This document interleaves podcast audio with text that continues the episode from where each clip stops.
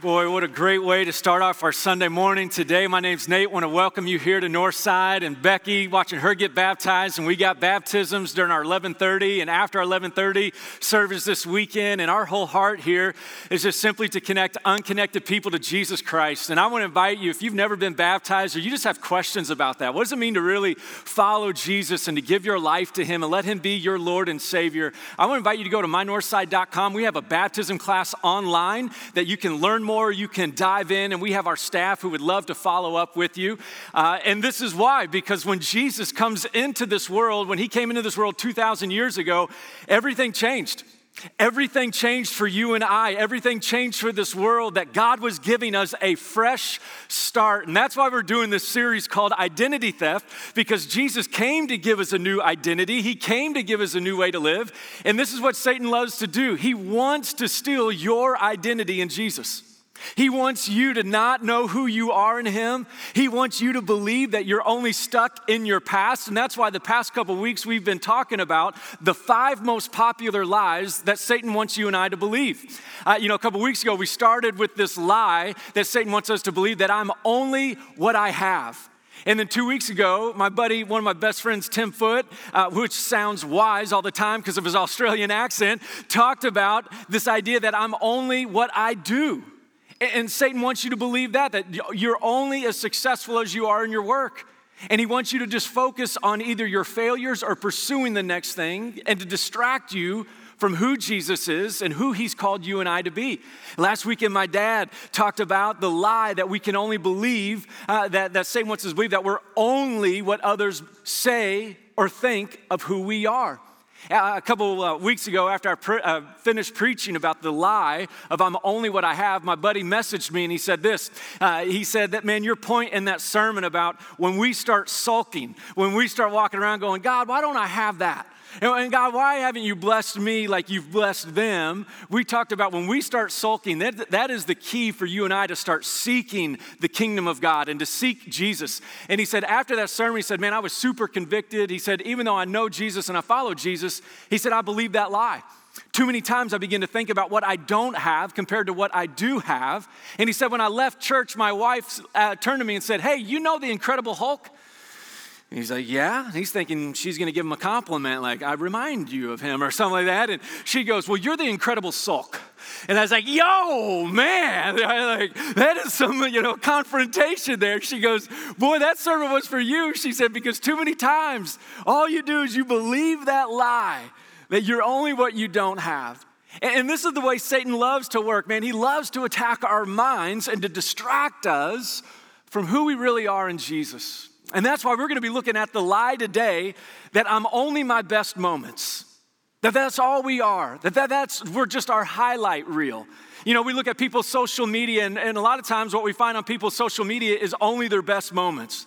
I have yet to see somebody post on a Monday morning, well, up three pounds right? Like nobody says that, right? All we do is like, I'm down 10 and I'm down two dress sizes, right? Even my pastor friends, it can be very defeating on a Sunday afternoon. You know, sometimes I'll go home and be like, well, that sermon was a dud, you know, and, and all this other stuff. And I'll look on social media and I'll see my buddies are like, we baptized 20,000 people this weekend, you know? And I'm just like, I didn't even preach last weekend, you know? And it's just, it's just these moments where we begin to compare people because all we do is we talk about our best moments. And it's not wrong to celebrate accomplishments in your life. God has gifted you, He has wired you for good works. That's what Ephesians 2 says. That He has saved us for good works that He's prepared in advance for us to do. It's not wrong to go after good things. It's not wrong to go after the dreams that God has for you and I. The only thing is this when we begin to define our life by our best moments, we begin to believe a lie. I had a pastor friend send me this video, and he said, This is why I think God calls us sheep. Some of you maybe have seen this video before. It's a shepherd over in Europe, and a sheep got stuck in a ditch, and, a sheep, you know, the, the, the shepherd was pulling the sheep out. It's like, Oh, good. He's head first down in the ditch. He's gonna be good. He's set free, only to go back in the ditch. I saw that, immediately thought about my own life. Man, how many times have I prayed, God, I'm stuck. Get me out of this ditch. Anybody pray that? God, if you get me out of this, I'll follow you forever. And we get out of the ditch and then we go, you know what, thanks God. And then we start trying to do our own thing, go our own way, and we only end up face down in the ditch once again. And see, this is the lie that Satan wants us to believe that you're only best moments are what define you. That's all you are. And here's what I found the more I began to look at the scriptures about the lies that Satan wants us to believe, and specifically this lie that I'm only my best moments, what I realized is this there's a lie behind the lie.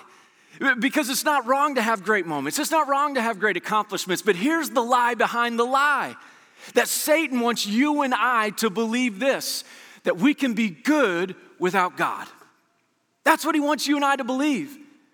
You can just be good without God. You can be like that sheep. You can run free. You can do your own thing. That's where life is. And what He wants you and I to do is this to begin to believe that we can just ride our own life, do our own thing, and actually experience the life that God really created us for.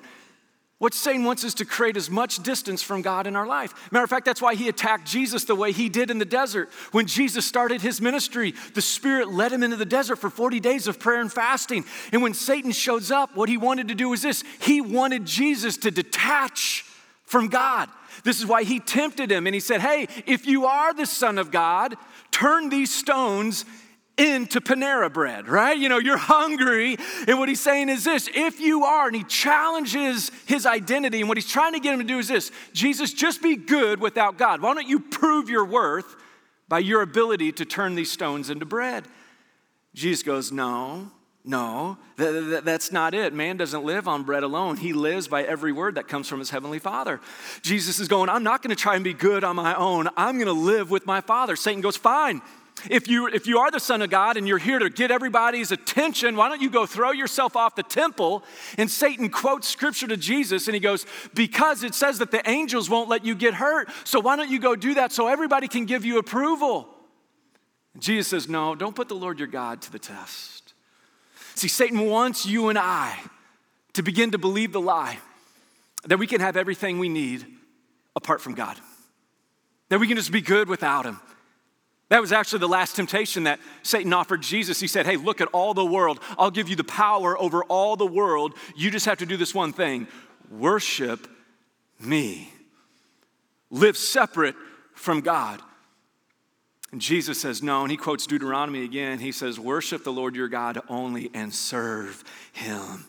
Jesus knew there is nothing good outside of God. God is all that we need. He is the life. That's why we've been focusing just on this one verse. It's Romans chapter 12, verse 2.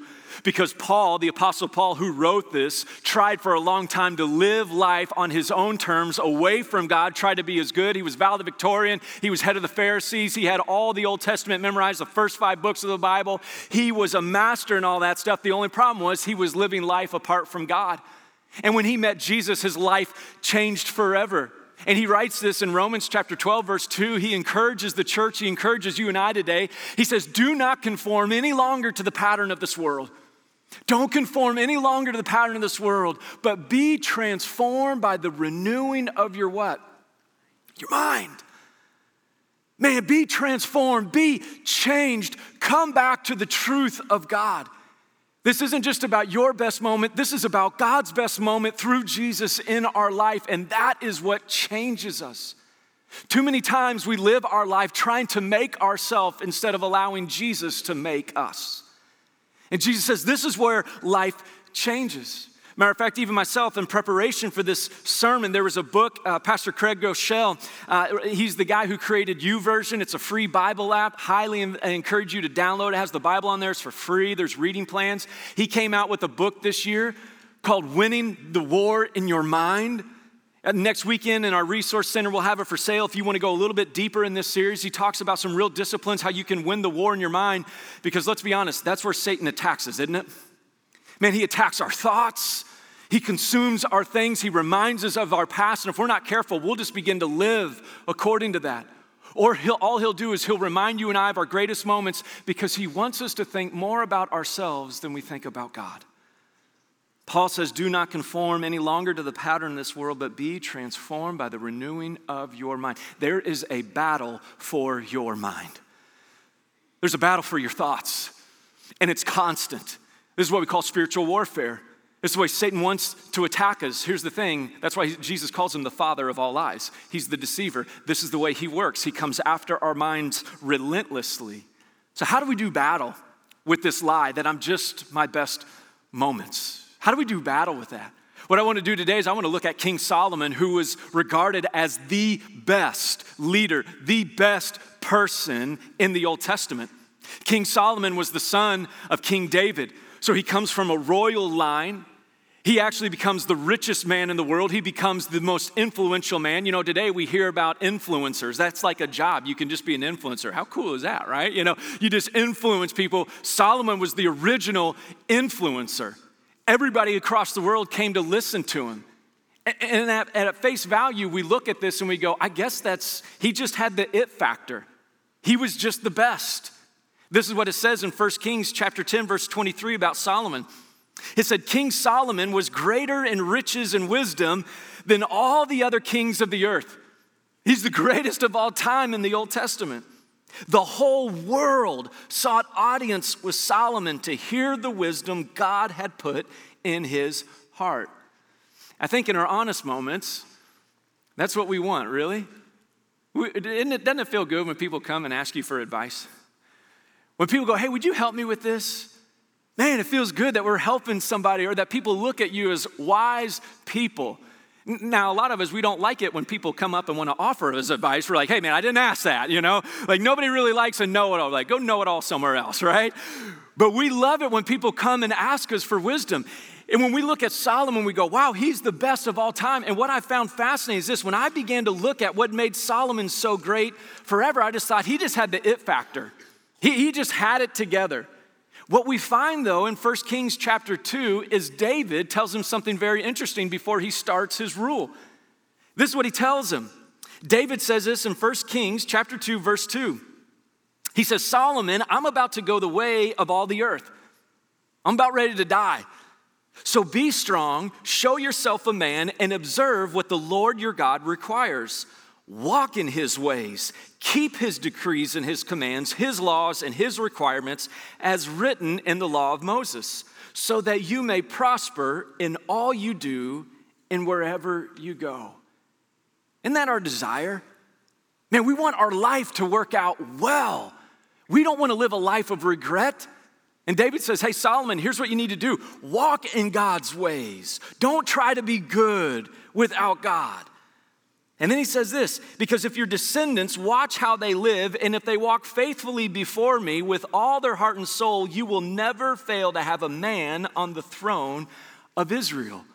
God says, or this is what David told him. He said, God's gonna be with you, Solomon. If you walk in his ways, if you go with him, things are gonna work out really well for you. Don't try to be good without God. Don't try to rule Solomon without him.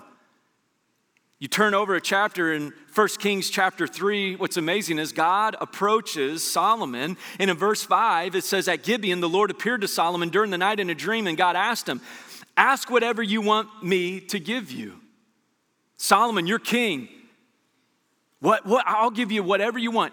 Ask for it, and I'm going to give it to you as you begin your new leadership. Verse 7, this is what Solomon asked for. He said, Now, O Lord my God, you have made your servant king in place of my father David. But I am only a little child and do not know how to carry out my duties. Your servant is here among the people you have chosen, a great people, too numerous to count or number. So give your servant a discerning heart to govern your people and to distinguish between right and wrong. For who is able to govern this great people of yours? I made a mistake. See, I thought Solomon just had it. Sometimes we look at people like that, like, but they're just talented. You know why Solomon was the most influential person in the world in the Old Testament? Because he asked God for a discerning heart. And if we're taking lessons today about how do we guard our minds, how do we be transformed, I think this is what Solomon would tell us to do is this do not ignore reality. See, too many times we just look at our best moments and we ignore the reality of our worst moments. I love what Solomon says. He says this God, I'm like a little child. How am I supposed to lead this? This is what I found out, and you probably found this out before. In every season of your life, we have no idea what we're doing. Do you know that? Man, some of you are about ready to graduate high school and you're pumped for college. You have no idea what college is like. You're in college and you're pumped to start work. I can't wait to get out of college, be my own man, right? You know, but mom, please do my laundry, but I can't wait to be my own man, right? And we're so pumped to get out of college because we think we know what the real world's like. Then we get in the real world. Then maybe for some of you get married. I became a cheer dad this last week. Please pray for me, right? My nine year old, I have no idea what I've gotten myself into. I saw the schedule, like, they should have given me the schedule before I had Lily try out. I have no idea how to be a cheer dad. Some of you, you're facing retirement. You have no idea what it's like to be retired. See, here's what Solomon did in this moment. You know why he was the wisest man? Because he asked for wisdom. Too many times we think wisdom is only about what we know. I love what Erwin McManus says. He's a pastor out in Los Angeles, one of my favorite pastors. He says this about wisdom. He said, Wisdom is not the result of having learned enough, it comes when you know there is never enough learning. See, that's the beauty of being a follower of Jesus. Jesus never asked you to have it all figured out. Jesus asked you to follow him. That's what he said. Follow me. I've got it figured out. Follow me. In this moment, Solomon, the reason why he becomes the wisest man is he asked, God, I'm a little child. I don't know how to carry out my duties. Would you give your servant a discerning heart? Man, what a great prayer for you and I to pray today. God, today, I don't know how to figure this out. God, I don't know how to navigate this relationship. God, I don't know how to navigate this season that I find myself in. God, I don't know how to navigate these marriage problems. God, I don't know how to navigate these family conflicts. God, would you give me your heart of wisdom? This is what we love to find out about our Father as you read. God loves to give us his wisdom. This is what it says in, after that in verse 10 it said the Lord was pleased that Solomon had asked for this. God loves when you and I ask Him for wisdom. God, would you help me? He's not embarrassed. He's not disappointed in you if you come to Him going, I don't have this figured out. He's not disappointed. He's going, Great, let me show you. It said the Lord was pleased that Solomon had asked for this. And so God told him, Since you have asked for this, and not for long life or for wealth for yourself, nor have you asked for the death of your enemies, but for discernment and administering justice, I will do what you have asked. I will give you a wise and discerning heart so that there will never have been anyone like you, nor will there ever be. Moreover, I will give you what you have not asked for. Whoa. Both riches and honor so that in your lifetime you will have no equal among kings. And if you walk in my ways and you obey my statutes and commands, as David your father did, I will give you a long life. You know what God says there at the end? Solomon, don't try to be good without me. Don't try to live your life without me.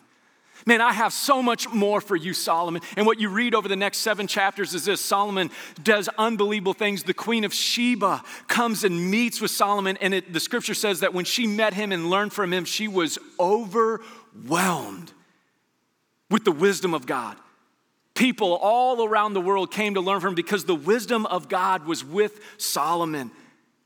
And then this is what it says in 1 Kings chapter 11, verse 1.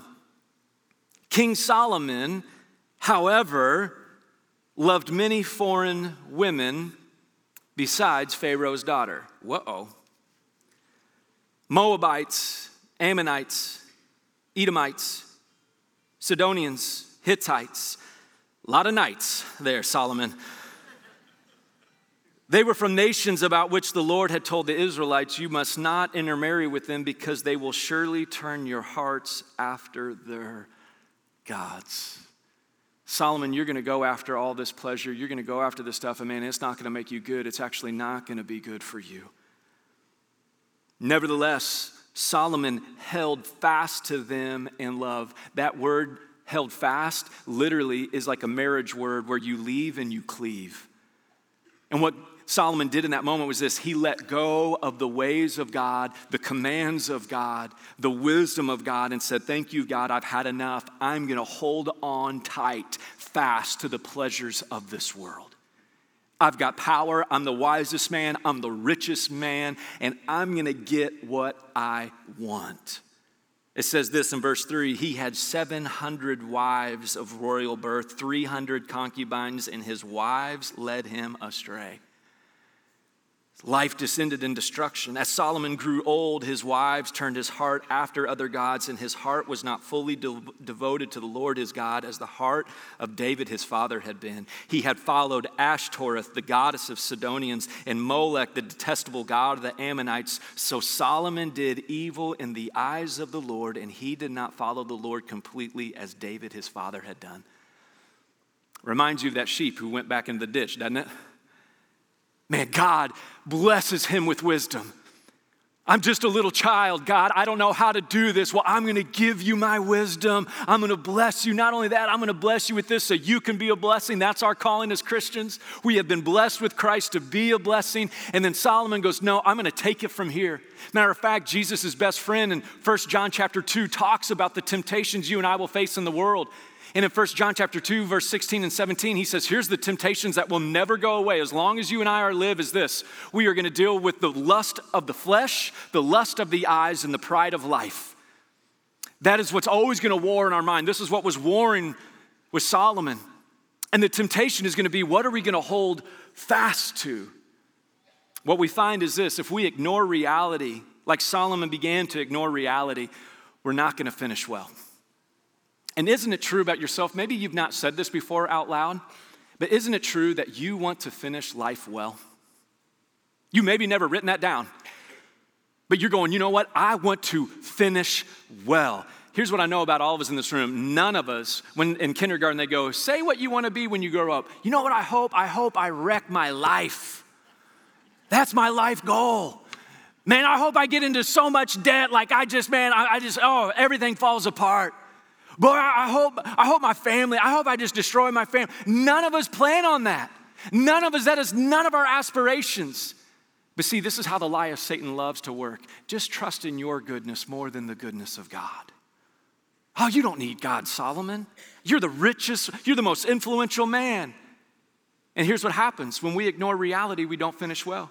That's why I love on May 25th, God's been stirring our hearts here. Uh, my dad is going to do an incredible uh, opportunity on May 25th for those who are nearing retirement or who have retired, so kind of like 55 and over. We're doing a thing here on May 25th called Finishing Well.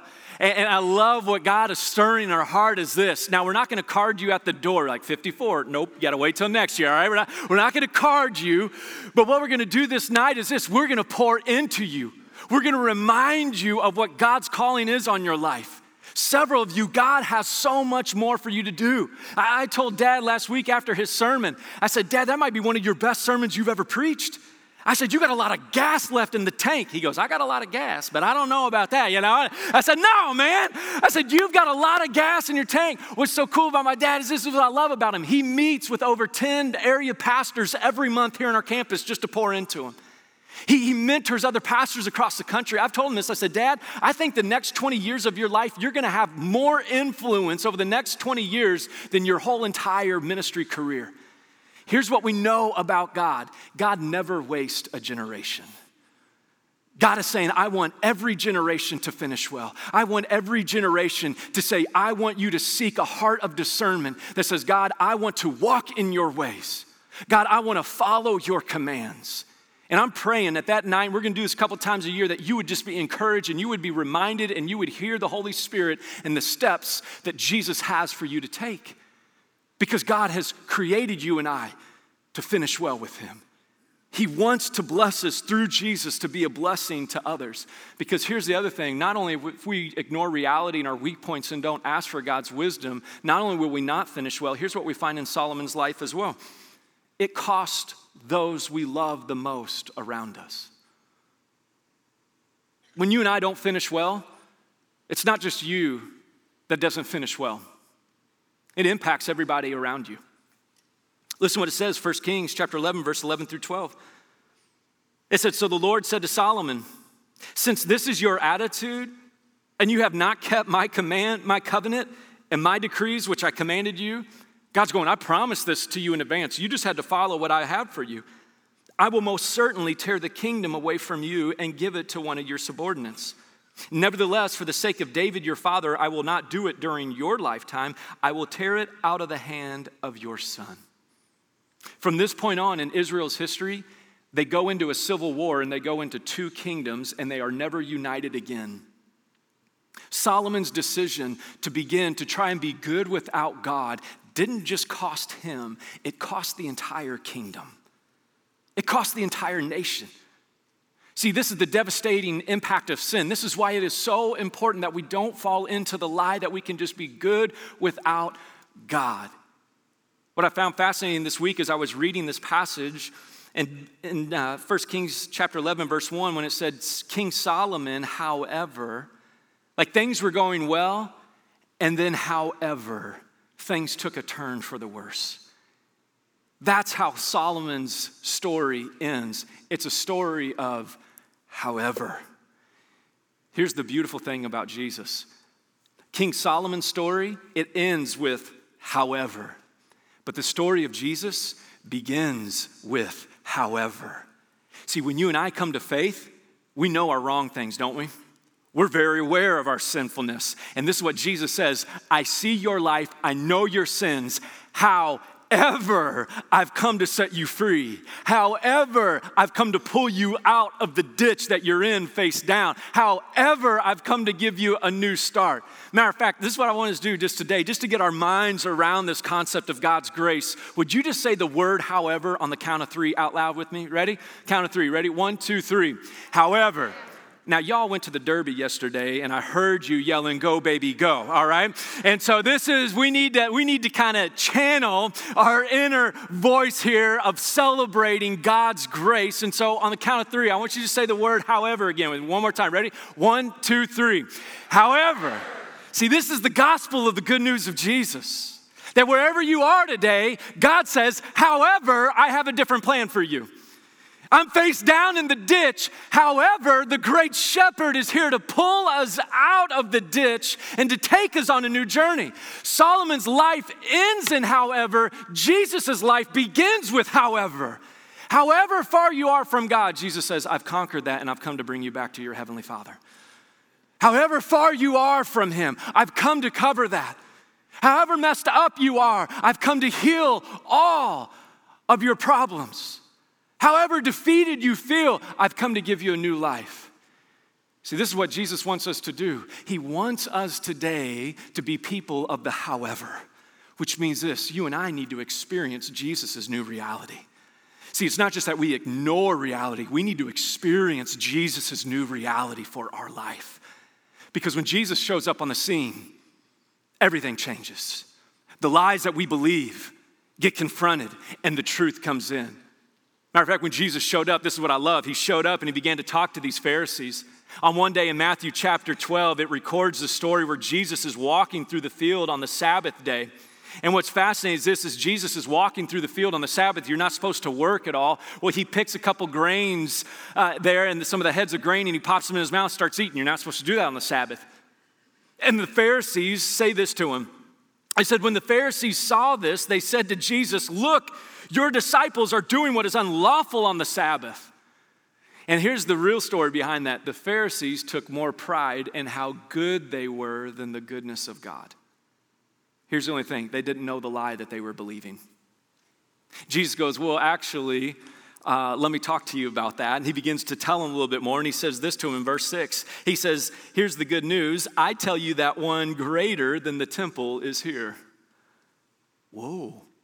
See, Solomon built the temple. It was capturing the presence of God, and you would go to the temple, you would offer sacrifices to be set free from your sin. And Jesus says this no longer is it about you going to the temple, the temple is coming to you.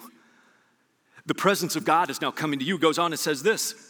I, he goes, if you had known what these words mean, I desire mercy, not sacrifice, you would not have condemned the innocent, for the Son of Man is Lord of the Sabbath. Here's the good news that Jesus is saying when you experience his new reality, when you experience his however, when He becomes the truth that you live by, when you begin to say, God, give me your discerning heart, give me your grace, I'm not gonna try to be wise on my own. He says, This is what you're gonna experience. You're gonna experience God with you. Which means this you get to be freed of trying to make yourself or cover yourself from all of your failures in the past. Some of us, you, we spend our whole life trying to make up for all of our mistakes, and Jesus goes, shh, you can't make up for all that. However, I can. However, the cross can set you free. Today, do you believe that Jesus alone is the one who can make you good? See, when Jesus shows up, he's going, I've come to make you good. You don't have to make yourself good. This is about you and I letting Jesus make us good by his grace.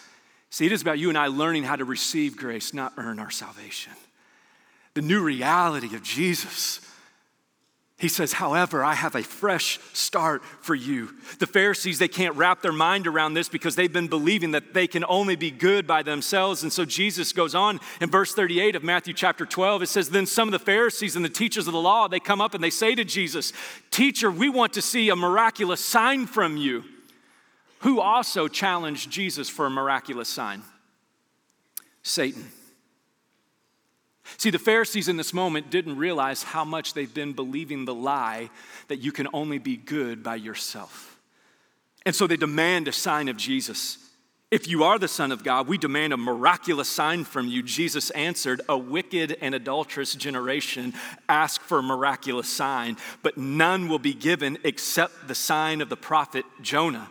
For as Jonah was three days and three nights in the belly of a huge fish, so the Son of Man will be three days and three nights in the heart of the earth. He's a however Savior.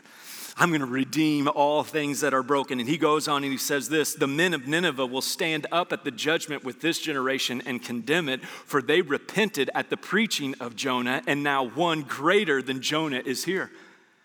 Jesus tells these Pharisees, he goes, Listen, those people in Nineveh, those non Jewish people, when they heard about God, they turned their life over and said, We know we can only be good with you, God. And their life changed. And he goes, They're going to stand up at the day of judgment and they're going to condemn you guys because you're trying to be good without God. And now the good news is this Jesus says, One greater than Jonah is here. One greater than every failure that we've ever carried in our life is here one who's overcome all sin, the one who's overcome all death. And then he goes on and he says this, and the queen of the south will rise at the judgment with this generation and condemn it, for she came, talking about the queen of Sheba, she came from the ends of the earth to listen to Solomon's wisdom, and now one greater than Solomon is what? He's here. However, one greater than Jonah is here. However, one greater than the temple is here. However, one greater than Solomon is here. You have a God of the however. We say stuff like this However, am I going to get out of this? And Jesus says, Your however is right here. And I will get you out of every ditch that you find yourself in and I will be your God, and I will guide you in the way everlasting, because one greater than the temple, one greater than Jonah, one greater than Solomon is here. See, here's the new reality that Jesus wants you and I to experience. He wants you to experience God's best for you. That's what Satan wants you to not believe. What Satan wants you to believe is this that God doesn't have your best in mind. God goes, I always have your best in mind. I always have what's best for you in mind. And I want you, I don't want you just to finish well. I want you to start well. I want you to live well. I want you to finish well. But he goes, here's how you're going to do that you're going to allow me to be the one that makes you good. See, Jesus is all about experiencing for us that God is for us. And some of you are going, Nate, I love it, but I, I, really still don't know how to do this and how to navigate this. Here's the good news. This is what Jesus, when he says one greater than Solomon is here, this is what he's saying. I want you to experience God's wisdom today in the form of his son Jesus. The church ought to be the most vulnerable and transparent place on the face of the earth. That's what our confession of faith is. That's when Becky got baptized today. You know what she was saying? God, I don't know how to live my life, but I believe you're the God of however. And so, God, however you want to lead my life, God, however you want to take me forward in my life, God, I am in because I know you're the God who's greater than the temple. You're the God who's greater than Jonah. You're the God who's greater than Solomon. God, you have my life figured out, and my life is for you. Question for you and I to ask, not just today, but this week, is this Where are we trying to be good today without God? Where are we trying to be good? Without God. Too many times it's easy for us to allow work to be the best part of us. The only problem is this there will come a day when work always won't be good. And then we don't know who we are. Or there's some accomplishments that you'll have in life, and then there'll come a day where that accomplishment was 20 years ago and everybody will look at us going, Are you still talking about that? See, the only one who can make us good is God. That's how he changed Solomon's life. This is what Jesus came to do for us. This is the battle that you and I are in. Am I going to believe that I'm the only one that can make my life good. Or, Heavenly Father, I'm going to really allow you to be my good. Here in a moment, we're going to sing a song that's become just a declaration for us as a church. It's called The Great I Am. And we love this song as a church family. We love this song as a staff because you know what happens when we sing this song? We're reminded, oh God, it's not how great I am. Life is about how great you are. And when I begin to walk in your greatness, what I find is this my life actually gets a whole lot better. Even if the circumstances don't change, God, I have your greatness walking with me. God, you are for me, you are leading me. And maybe during this song, the Spirit's maybe already prompted you today just through reading your word. You're going, man, I know there's, I'm, I'm over trusting in some of the goodness areas of my life. Or maybe this week, this is a prayer for you to pray. It's just simply this prayer. It's a prayer I've prayed a lot, I prayed a lot when I don't know what to do with my life. It's simply this God, what's the wise thing to do? God, what's the wise thing to do? You may find yourself in a ditch today and you've been kicking up dirt trying to get out of the ditch. And you know what God's wanting you to do? Would you allow Him to pull you out of the ditch? Would you allow Him to be your wisdom today? Maybe you don't know how to navigate a business future or relationship or even how to get out of saving yourself in today. All we have to do is this say, God, would you save me? God, would your wisdom lead me?